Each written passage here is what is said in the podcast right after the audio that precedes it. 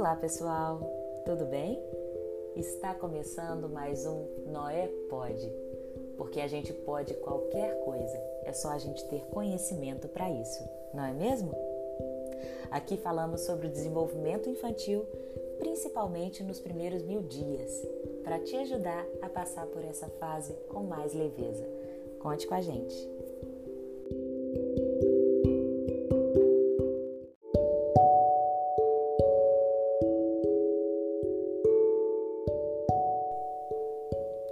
Quem não sente aquele frio na barriga quando vê uma criança caindo? O barulho, o choro. É assustador sempre, né? O coração da gente fica lá no chão. Seu filho cai muito? O que pode ser? Esse é o nosso tema de hoje. Vamos falar sobre quedas, sobre as temidas quedas no início da caminhada, quando a criança começa a andar. Uma das grandes preocupações dos pais está associada com as quedas das crianças, seja a gravidade de cada uma das quedas, seja a frequência com que isso ocorre, é sempre um motivo de preocupação, não é mesmo? Por isso, é muito comum encontrar papais e mamães que chegam até a Noé perguntando: Meu filho cai muito, o que pode ser? É algum problema? Calma, mamãe, calma, papai. É normal que os pequenos caiam, sobretudo nos primeiros anos de vida. Imagine só como é difícil para o bebê se adaptar ao mundo. Tem que falar, caminhar, aprender tudo ao mesmo tempo. E isso faz parte do crescimento. A cada dia, a criança precisa se adaptar ao novo tamanho, ao espaço que ela ocupa e também aprender a reorganizar todos os movimentos do corpo para funcionarem em harmonia. E, como isso tudo ainda não está sob total controle, às vezes esse grande sistema de conexões entre músculos, ossos, emoções, visão, fala, falha e por isso ocorrem as quedas. Andar com equilíbrio requer experiência. Como tudo na vida, andar sem cair também exige muito treino. E a criança precisa ter tempo para que tenha esse treino bem feito e assim as quedas acabem. Como já falamos, essa adaptação requer o desenvolvimento contínuo conjunto do sistema sensorial, visual e motor, o que acontece aos poucos nos bebês. Mas será que é só isso? ou outros fatores também interferem no equilíbrio dos pequenos. Bem, até então apresentamos os aspectos naturais das quedas, porém existem sim alguns fatores patológicos ou não que podem intensificar os eventos. Vamos falar sobre isso?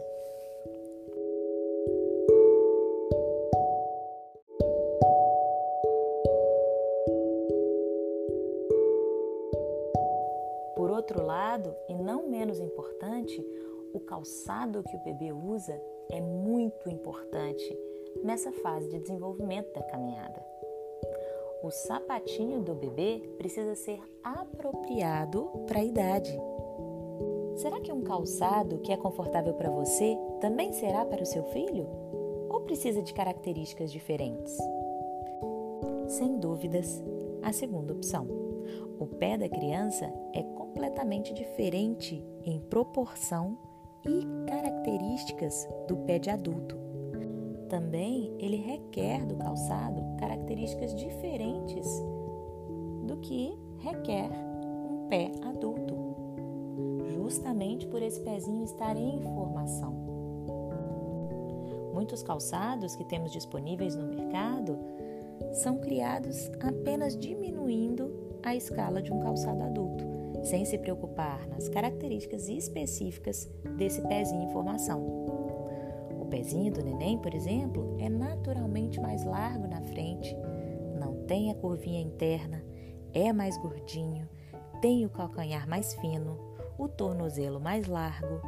Além disso, a caminhada no início não se dá rolando do calcanhar até a ponta dos pés como nós adultos andamos. A caminhada da criança começa com o pezinho chapado, batendo todo no chão, como um pinguinzinho. colocando todo o pezinho no chão de uma vez, subindo mais os joelhos e afastando mais as perninhas uma da outra. Outra questão muito importante é que não existe regulamentação de calçado infantil, nem para tamanho, nem para largura. Até mesmo os adultos podem se sentir incomodados com tantas diferenças de fabricação, né? Imagina então no pezinho delicado do bebê. Qualquer design inapropriado pode causar desequilíbrio e desconforto para o pezinho, interferindo diretamente na qualidade da caminhada. Além disso, um sapato, por exemplo, que é mais fino na frente é, do que o pezinho, ele aperta esse pezinho. E como nós falamos lá em cima, que o pezinho é bem flexível e ele é pouco ossificado, então ele tem centros, centros de ossinhos e a grande maioria ainda é cartilagem, esse pezinho é facilmente moldável. Então a criança não vai sentir dor e ela não vai reclamar, mas a gente está interferindo nessa formação normal do pezinho.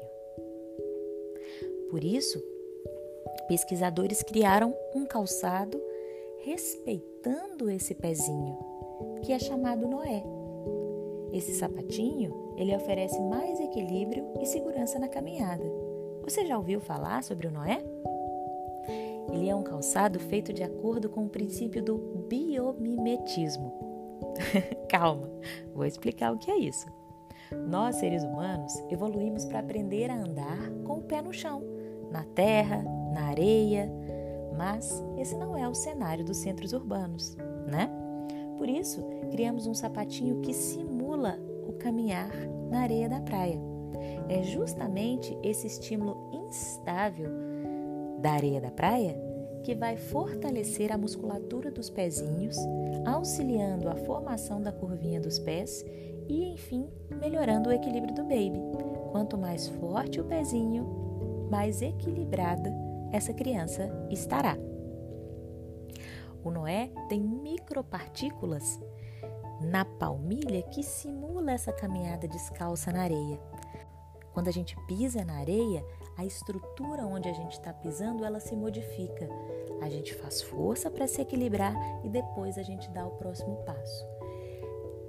Esse desequilíbrio natural, essa instabilidade natural da areia, faz com que o nosso corpo tenha que responder sobre essa instabilidade, usando mais a musculatura, usando mais a propriocepção, que é a nossa percepção do nosso corpo em relação ao espaço onde a gente ocupa. Por isso, um sapatinho que oferece essas mesmas condições da caminhada descalça na natureza é tão importante e pode ser um grande aliado para diminuir as quedas. Além disso, nós temos um outro fator sobre os calçados que não são feitos especialmente para as crianças. Imagina só, uma mamãe que está ouvindo ou um papai que já, que já reparou bem como a mamãe anda quando ela está com um salto, por exemplo. Nós mulheres, quando a gente anda com um tênis ou quando a gente anda com um salto de 10 centímetros ou com um salto 5 grosso, todos esses sapatos, cada cada diferença de estímulo que a gente recebe a partir dos pés, a gente precisa readaptar o nosso equilíbrio, readaptamos o, o centro de equilíbrio do nosso corpo para a gente poder caminhar. Então, a postura de uma mulher andando de tênis e a postura de uma mulher andando de um salto de 10 centímetros é completamente diferente, porque a gente reajusta esse equilíbrio para a gente poder caminhar.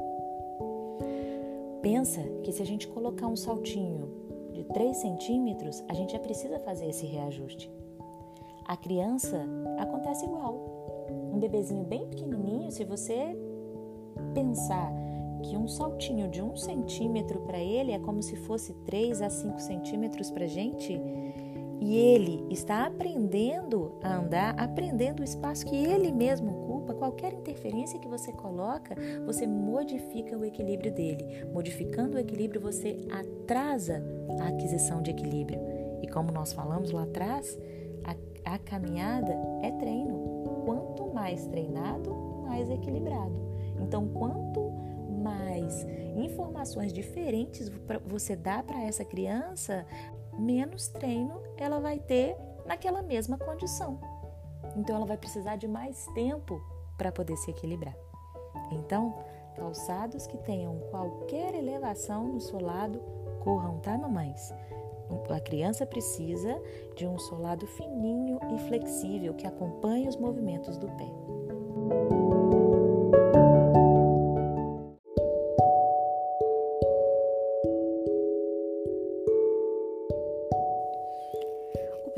Motivo é a dispraxia. Que nome é esse, hein? Para qualquer ação feita por nós seres humanos, por mais simples que seja, existe um planejamento seguido por execução. Essa habilidade é conhecida como praxia, mas nem sempre ela é bem implementada. Nem sempre esse planejamento dá certo. Então, existe a chamada dispraxia. Nela, observamos a dificuldade para executar ações, seja apenas um ato ou uma sequência de etapas. Além da execução mais difícil, o aprendizado de tarefas também pode ser mais lento. Em resumo, na dispraxia, vemos uma dificuldade do cérebro em planejar e executar as ações planejadas de forma eficiente. Uma dessas ações pode ser o caminhar, e por isso, uma criança com dispraxia pode cair mais do que as outras. Neste caso, estamos diante de uma dispraxia motora, cuja coordenação muscular prejudica atividades como andar, comer ou se vestir. Complementando, existe ainda a dispraxia da fala e da postura, sendo que a segunda também pode interferir no equilíbrio. O diagnóstico da dispraxia costuma ser feito entre os 3 e 5 aninhos. Lembra que no início é normal observarmos uma capacidade sensório-motora um pouco debilitada, né? A criança não tem total controle. Por isso, é importante aguardar o tempo da criança para diagnosticá-la com dispraxia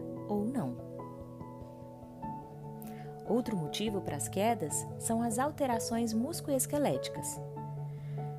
Você já sabe que o sistema motor dos bebês ainda está em constante desenvolvimento, nós já falamos sobre isso aqui. Porém, a fragilidade dos músculos e ossos pode sim influenciar no equilíbrio e ocasionar quedas. As crianças, quando começam a andar, ainda não têm os ossos completamente formados como nós adultos. Existem centros ossificados, que são ligados por cartilagem a outros ossos. É como só a parte do meio dos nossos ossos fossem osso mesmo. O resto é cartilagem. Por isso são tão flexíveis e molinhos os pezinhos. Também daí está o motivo dos pezinhos serem bem gordinhos. Essa capa de gordura é justamente para proteger a fragilidade dos pezinhos. Porém, existem certas condições nas perninhas e nos pezinhos que podem prejudicar a marcha e, por isso, aumentar o risco de quedas. Vamos ver algumas delas. Você já reparou pela rua pessoas que têm as pernas em X? Ela é chamada de genovalgo. Essa condição existe quando os joelhos estão bem próximos, que quase se tocam ou se tocam, mas os pés estão afastados um do outro. Por isso é chamado de perninha em X ou tesoura. Geralmente, observamos o geno valgo, o nome técnico, né? A partir dos dois anos de idade. A princípio, essa condição não requer tratamento. As perninhas vão se alinhando ao longo do tempo, conforme a criança vai crescendo e o corpinho vai se fortalecendo. Mas enquanto isso não acontece, pode ser sim que prejudique a, a marcha das crianças. Essa perninha pode ter esse formato pela debilidade muscular mesmo da criança, próprio da idade. A criança é fraquinha. Imagina que ela nunca usou a musculatura das perninhas para ficar em pé. Ela está usando pela primeira vez e essa musculatura precisa se fortalecer para aguentar todo o peso do corpo. E por isso pode ter essas alterações. Também nessa linha, nós temos o pé plano. Os pezinhos também precisam desenvolver para proporcionar uma caminhada melhor. Uma das etapas do desenvolvimento é a formação do arco plantar, aquela curvinha que temos no pé, na lateral interna do pé, sabe? Ela é muito importante para manter a sustentação muscular e tende a se formar depois que o bebê começa a andar. Enquanto essa formação não está completa, os pezinhos são mais fraquinhos, mais debilitados. Por isso, nós observamos um pezinho mais plano. Essa musculatura ainda não está forte. O arco plantar ele é formado por musculatura. Quanto mais forte o pezinho, mais bem formado estará o arco plantar. Por isso, Dependendo do grau desse pezinho plano e da causa dele, pode interferir sim no equilíbrio e ocasionar quedas. Outro problema comum é chamado de metatarso adupto. É quando os dedinhos estão apontados para dentro. E também tem a ver com o fortalecimento dos pezinhos. Essa condição também é comum no desenvolvimento muscular e ósseo dos pés. Esses dedinhos apontados para dentro podem causar tropeções por encostar um pezinho no outro ou o pezinho na perna contrária. Existe um limiar onde as alterações visuais dos pezinhos são considerados normais ou quando precisam de auxílio médico. Se ainda está te preocupando o posicionamento dos pezinhos, busque um ortopedista ou um fisioterapeuta pediátrico para te ajudar. Um especialista em pé pode te ajudar a entender.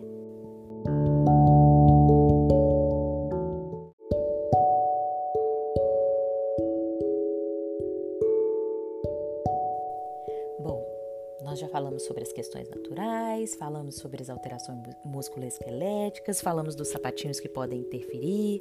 Que mais vocês podem fazer aí em casa para melhorar o equilíbrio da criança. Nunca se esqueça que é fundamental comunicar nas consultas pediátricas se seu filho cai muito e isso te preocupa, tá? Assim ele será melhor examinado e você será devidamente orientado. Mas nós não vamos deixar sem respostas. Veja algumas dicas para melhorar a caminhada do bebê. Estimule a percepção.